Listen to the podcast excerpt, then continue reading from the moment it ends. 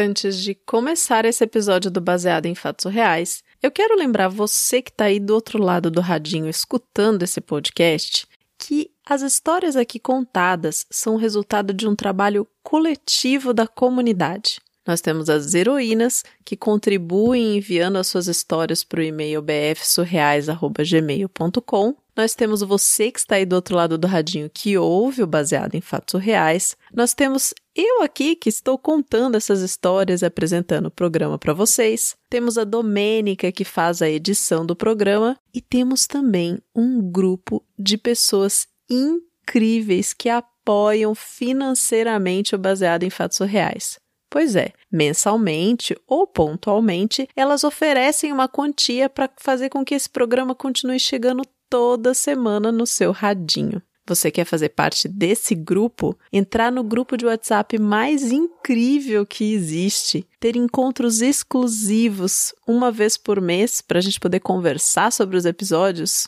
Então, bfsurreais.com.br barra contribua. Lá você conhece o tipo de apoio, seja por Pix, seja por PayPal, seja pelo Apoia-se, seja pelo PicPay, ou você pode ir direto lá no apoia.se barra bfsurreais e fazer sua contribuição a partir de R$ reais. Tudo isso para começar o mês de julho com o pé direito, dizendo o seguinte, ó, Faltam poucas semanas para o mês de agosto. A gente está com a meta pequena, estamos só com 10% da meta batida, mas vai que esse jogo vira durante esse mês de julho? Então corre lá e apoia, porque se a gente bater a meta, vai ter agosto surreal com episódios todos os dias. Uhum. Um episódio novo por dia durante 31 dias para comemorar cinco aninhos desse podcast delicioso que abraça todas as histórias que são enviadas. E é com uma história que merece um abraço bem gostoso que eu quero começar julho. Então vamos pro caso surreal? Baseado em fatos surreais. Histórias de mulheres como nós, compartilhadas com empatia intimidade e leveza. Onde o assunto é a vida e o detalhe surreal. Para te contar como eu cheguei até aqui, eu preciso voltar alguns anos na minha vida. Eu cresci num lar cristão, frequentava a igreja. Sabe aquelas meninas de cabelo comprido, usava saia. E era uma igreja assim, bem rígida, sabe? não se falava nada sobre a sexualidade da mulher. Na verdade, o que a gente aprendia era sobre como ser uma boa esposa e ponto. E aí que eu acabei casando com um amigo de infância, assim, aos 19 anos de idade. Nós tivemos dois filhos e foi um casamento bem conturbado, assim, que acabou com dois boletins de ocorrência e eu voltando para casa dos meus pais, grávida do terceiro filho. Ai, nossa, como foi difícil esse tempo, eu nem gosto muito de lembrar. Eu só sei que depois que esse meu terceiro filho nasceu e ele estava ali com uns 10 meses, era época de carnaval. Ia ter carnaval na minha cidade e eu decidi que eu ia viver o primeiro carnaval da minha vida. Combinei com uma amiga, combinei com os meus pais que me ajudavam com os meus filhos e fui para essa experiência que eu nunca tinha tido até então. E nesse carnaval, nossa, como eu aproveitei! Eu brinquei, eu pulei, eu dancei, eu me diverti muito. E logo no primeiro dia, assim, eu conheci um cara muito legal. O cara mais legal do mundo. E você vai entender por quê. Bom, já no primeiro dia a gente se pegou e depois arrumou um momento ali para poder ficar mais à vontade. E o que acontece? A minha experiência com sexo até então tinha sido assim nada muito maneiro, sabe? Só que com ele, hum, como foi gostoso. A gente transou e foi legal. E tinha sido tão bom aquele encontro que a gente acabou repetindo durante todos os dias do carnaval. Quando acabou o carnaval, a gente se deu conta que a gente morava em cidades muito próximas, assim, né? E acabou continuando esses encontros. E dali a um tempo a gente estava namorando. E ele aceitou super de bem as crianças, sabe? Chegou um momento que eu apresentei, até porque, né? Se não aceitasse os meus filhos ia rodar, não tinha espaço para isso. Só que, mesmo estando com esse cara muito bacana, namorando, tudo muito legal, bem diferente daquela minha primeira experiência, eu sentia que faltava alguma coisa, assim, alguma coisa em mim, sabe? Parecia que tinha um, um buraco, um vazio, algo que precisava ser ocupado ou que eu não conhecia dentro de mim. Eu tava feliz, né? Era um cara muito legal. Tinha esse aspecto, essa coisa que eu sentia ali desde a adolescência, mas que diante daquela experiência ficava muito pequeno, sabe? A gente se dava muito, muito bem. E acabou que um ano e pouquinho depois que a gente começou a sair, se conheceu nesse carnaval, a gente foi morar juntos. Pois é. Nossa, que alegria que era morar junto com ele, sabe? Porque eu trabalhava alguns dias a semana, ele trabalhava outros, eu cozinhava, ele também cozinhava. Inclusive, ele adorava cozinhar para os amigos e receber as pessoas. Ele era desse tipo de servir, sabe? De estar tá para os amigos, de estar tá para as pessoas. E a gente nossa, tinha um relacionamento muito bacana, assim, de muita amizade, muita proximidade, sabe? E eu tinha aquela sensação de que cada dia que se passava daquele casamento, a gente era mais amigo e um pouco menos homem e mulher, sabe? A gente estava fortalecendo ali um vínculo de amizade muito forte, mas de homem e mulher nem tanto. A gente teve uma filha e foi levando esse relacionamento por seis anos. E aquela dorzinha dentro de mim, sabe, continuava. Um lugar como se fosse um limbo, assim, um lugar desconhecido. Nessa dinâmica nossa de casal, quando eu chegava para trabalhar, ele tinha o costume de vir até a porta do banheiro para a gente conversar enquanto eu tomava banho, sabe? E aí a gente trocava como é que tinha sido o dia, de um, de outro era um momento muito gostoso da nossa intimidade, assim. E a gente fazia bastante isso. E já tinha um tempo que eu vinha conversando com ele sobre essa questão desse limbo, desse sentimento de vazio, dessa tristeza, dessa coisa que eu pensava, putz, tá faltando alguma coisa, né? Apesar de eu estar tá muito feliz aqui. Então era algo que a gente conversava.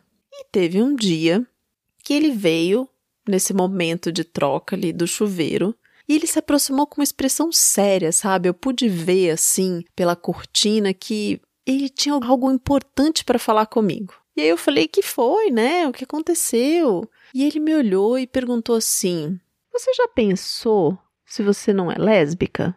Eu levei um susto. Foi um susto tão grande, mas tão grande, que eu tremia. Eu tremia e eu só consegui responder assim, bem de supetão: Claro que não, claro que não. E fiquei muito brava, muito, muito brava, assim. Nesse dia eu não consegui nem dormir. Eu fiquei deitada, com o olho arregalado, nem fui pro quarto com ele porque eu tava com muita raiva. E essa frase ficava ecoando na minha cabeça, essa pergunta, essa dúvida, né? Eu sempre tive amigos. E sabe, eu sempre fui muito mente aberta. Eu frequentava bares e baladas gays, tinha alunos, amigos, enfim, eu conhecia as pessoas. Não era algo assim que eu achava que fosse um tabu para mim mesma, né? Só que a minha criação não me permitiu nunca chegar nesse lugar de me questionar se por acaso eu teria interesse por mulheres se eu era lésbica. E aí aquilo ficou na minha cabeça por alguns dias, até que eu me deparei com um conteúdo no Instagram que falava sobre heterossexualidade compulsória, que é quando a pessoa cresce num ambiente onde o comportamento padrão é o heterossexual, e aí, por uma condição imposta pelo contexto em que você vive, não existe espaço para que você manifeste a sua sexualidade, o seu interesse de outra maneira que se não essa, e você acaba se tornando heterossexual. Quando eu vi aquele conteúdo, quando eu escutei aquele termo, era como se eu tivesse sido abraçada, sabe? Abraçada. Eu sentia que aquilo me pertencia. E aí, alguns dias depois, eu mostrei esse vídeo para o meu companheiro e a gente começou a conversar muito sobre isso, sabe? E a nossa relação continuou mudando e se transformando cada vez mais uma amizade, cada vez mais um companheirismo e muito menos uma relação homem-mulher. A gente até se afastou fisicamente nesse lugar. E foram dois anos nessa trajetória, né? Até que um dia eu estava no trabalho e a minha colega comentou assim: ai, ah, por que, que a gente não aproveita que hoje os últimos alunos não vão vir, a gente tem um tempinho, vamos sair mais cedo, a gente pode ir para roda de samba. Eu não contei para você, mas eu também sou musicista, eu toco num grupo de samba. Ai, saudades do tempo em que a gente podia se aglomerar num samba bem gostoso com uma cervejinha gelada por horas. Bom, nesse dia ainda dava para fazer isso. E a gente foi para a roda de samba eu participei ali um pouquinho do ensaio tal, só que não fiquei muito, porque eu estava até me sentindo meio desconfortável, eu estava com uniforme do trabalho, não estava arrumada. E na hora que eu estava saindo, indo embora, descendo a escada, sobe uma moça.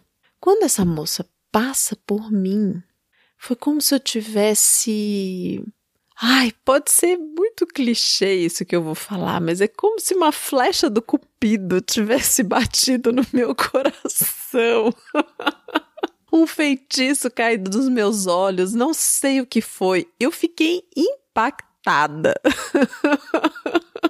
Eu até perguntei para minha amiga assim, eu falei, quem é, né? Porque a menina passou pela gente e cumprimentou a minha amiga, mas não falou nada comigo, nem olhou na minha direção, assim, sabe? E a minha amiga falou assim: Ah, é a fulana. Ela também é musicista, ela também toca. Ah, meu Deus, nesse momento. Oh, nesse momento eu pensei, pronto, tô lascada, apaixonada de verdade, porque além de gata, ainda é musicista. Uns dias depois, teve um show, um show muito gostoso, em que a gente tocou da hora do almoço até a hora da janta, assim, era uma tarde inteira inteira de samba bem gostoso e ela também participou. Nesse dia, a gente conversou muito assim nos intervalos, na hora do almoço, e eu me lembro inclusive de uma cena de ver ela passando com o violão assim, que para mim foi como se fosse uma cena em câmera lenta assim de um filme. eu tava muito apaixonada. E eu lembro que depois desse show eu cheguei em casa e comentei com meu companheiro, né? Nossa, eu conheci essa menina e mexeu comigo. E lembro de ter visto no olhar dele uma certa tristeza, assim, sabe? Porque ele percebeu ali que eu estava indo embora. Aí foi a hora de começar a procurar um lugar para morar. Eu percebi que estava na hora de dizer adeus mesmo, sabe? E seguir para um outro caminho. E ao mesmo tempo que eu estava procurando um lugar para morar, eu marquei um café com essa menina. E a gente ficou. Foi o primeiro beijo que eu dei numa mulher. E nossa, que beijo delicioso!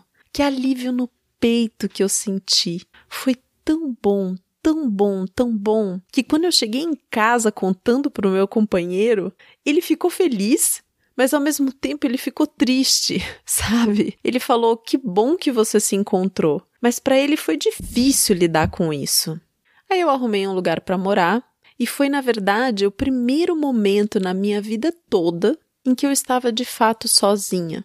Porque eu sempre trabalhei muito, eu dividia minha rotina com dois empregos. Então meus filhos ficavam com a minha mãe. Então durante a semana eu passei a saber o que, que era dormir sozinha, acordar sozinha, jantar sozinha. Quando chegava final de semana era uma alegria, todo mundo junto, era muito gostoso, mas durante a semana eu ficava muito só. E isso aconteceu por um ano, sabe? De eu conhecer esse espaço do que, que era a minha vida sozinha, de me conhecer de novo e de conhecer essa namorada. Porque sim, a gente continuou saindo, continuou namorando. E aí, depois de um ano juntas, a gente decidiu ir morar juntas. E essa decisão de morar junta foi bem na virada de 2019 para 2020. A gente está aqui em 2021 e ainda não está sendo fácil. E 2020 foi um ano muito difícil, a gente sabe. E nesse ano muito difícil, apesar do nosso relacionamento estar tá muito gostoso, a gente se entender e eu estar tá mais feliz do que nunca, ela estava muito triste, muito, muito triste. Desde que a gente se conheceu, desde a primeira vez que a gente conversou assim, eu percebia que ela tinha muita alegria, muita energia, muita vivacidade para poder falar sobre qualquer assunto. Mas quando a gente começava a falar dela, era um pouco mais difícil, sabe? Ela acabava ficando mais fechadinha, assim, não, não gostava muito de se abrir. E parece que na pandemia, a gente em casa, juntas, isso foi ficando mais forte, mais presente. E aí a gente resolveu que seria uma boa hora dela fazer terapia. A gente foi na terapeuta, depois fomos no psiquiatra, e aí ao longo do tratamento, ela acabou se descobrindo um homem trans. Hoje, já fazem seis meses que ele toma hormônio e as mudanças no corpo são visíveis. E na alma também, sabe? Ele tá mais feliz, mais completo. A beleza dele ganhou um outro brilho, ficou ainda mais viva e encantadora. E eu? eu saí do armário para me assumir lésbica, para me ver casada com um homem trans. Tem que até fazer uma pausa para risos agora, né? Como essa vida dá voltas. A menina que eu conheci naquele dia do samba não existe mais. E eu tô casada com esse homem maravilhoso. E sabe, eu não gosto de usar rótulos em mim. Se eu sou lésbica, se eu sou bissexual, pansexual, às vezes eu até me sinto mais à vontade, mas o que eu gosto mesmo de dizer é que eu me descobri livre. E é isso que importa.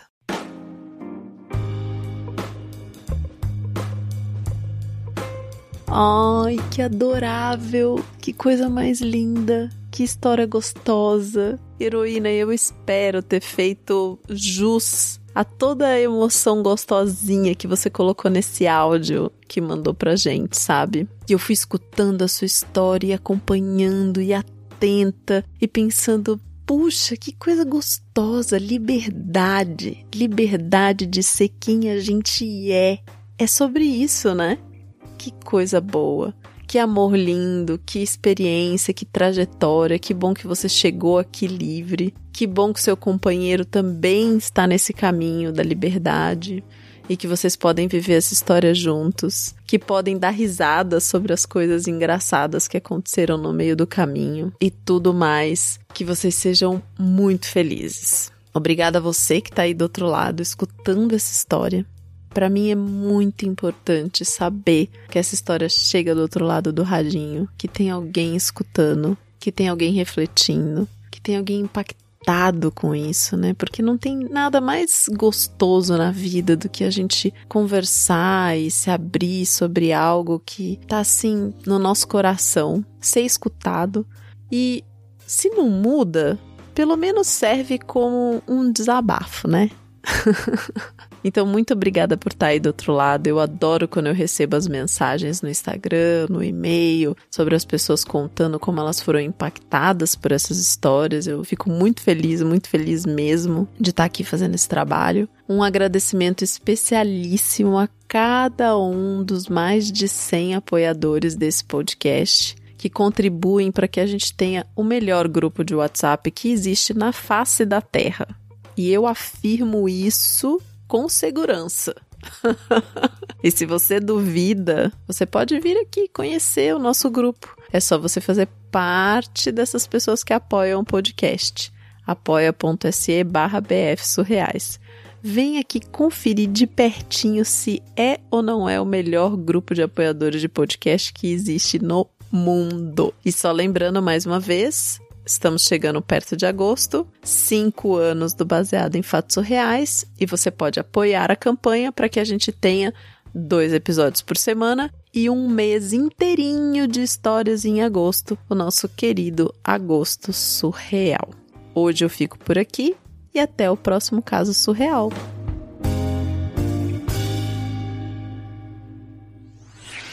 Esse podcast foi editado por Domênica Mendes.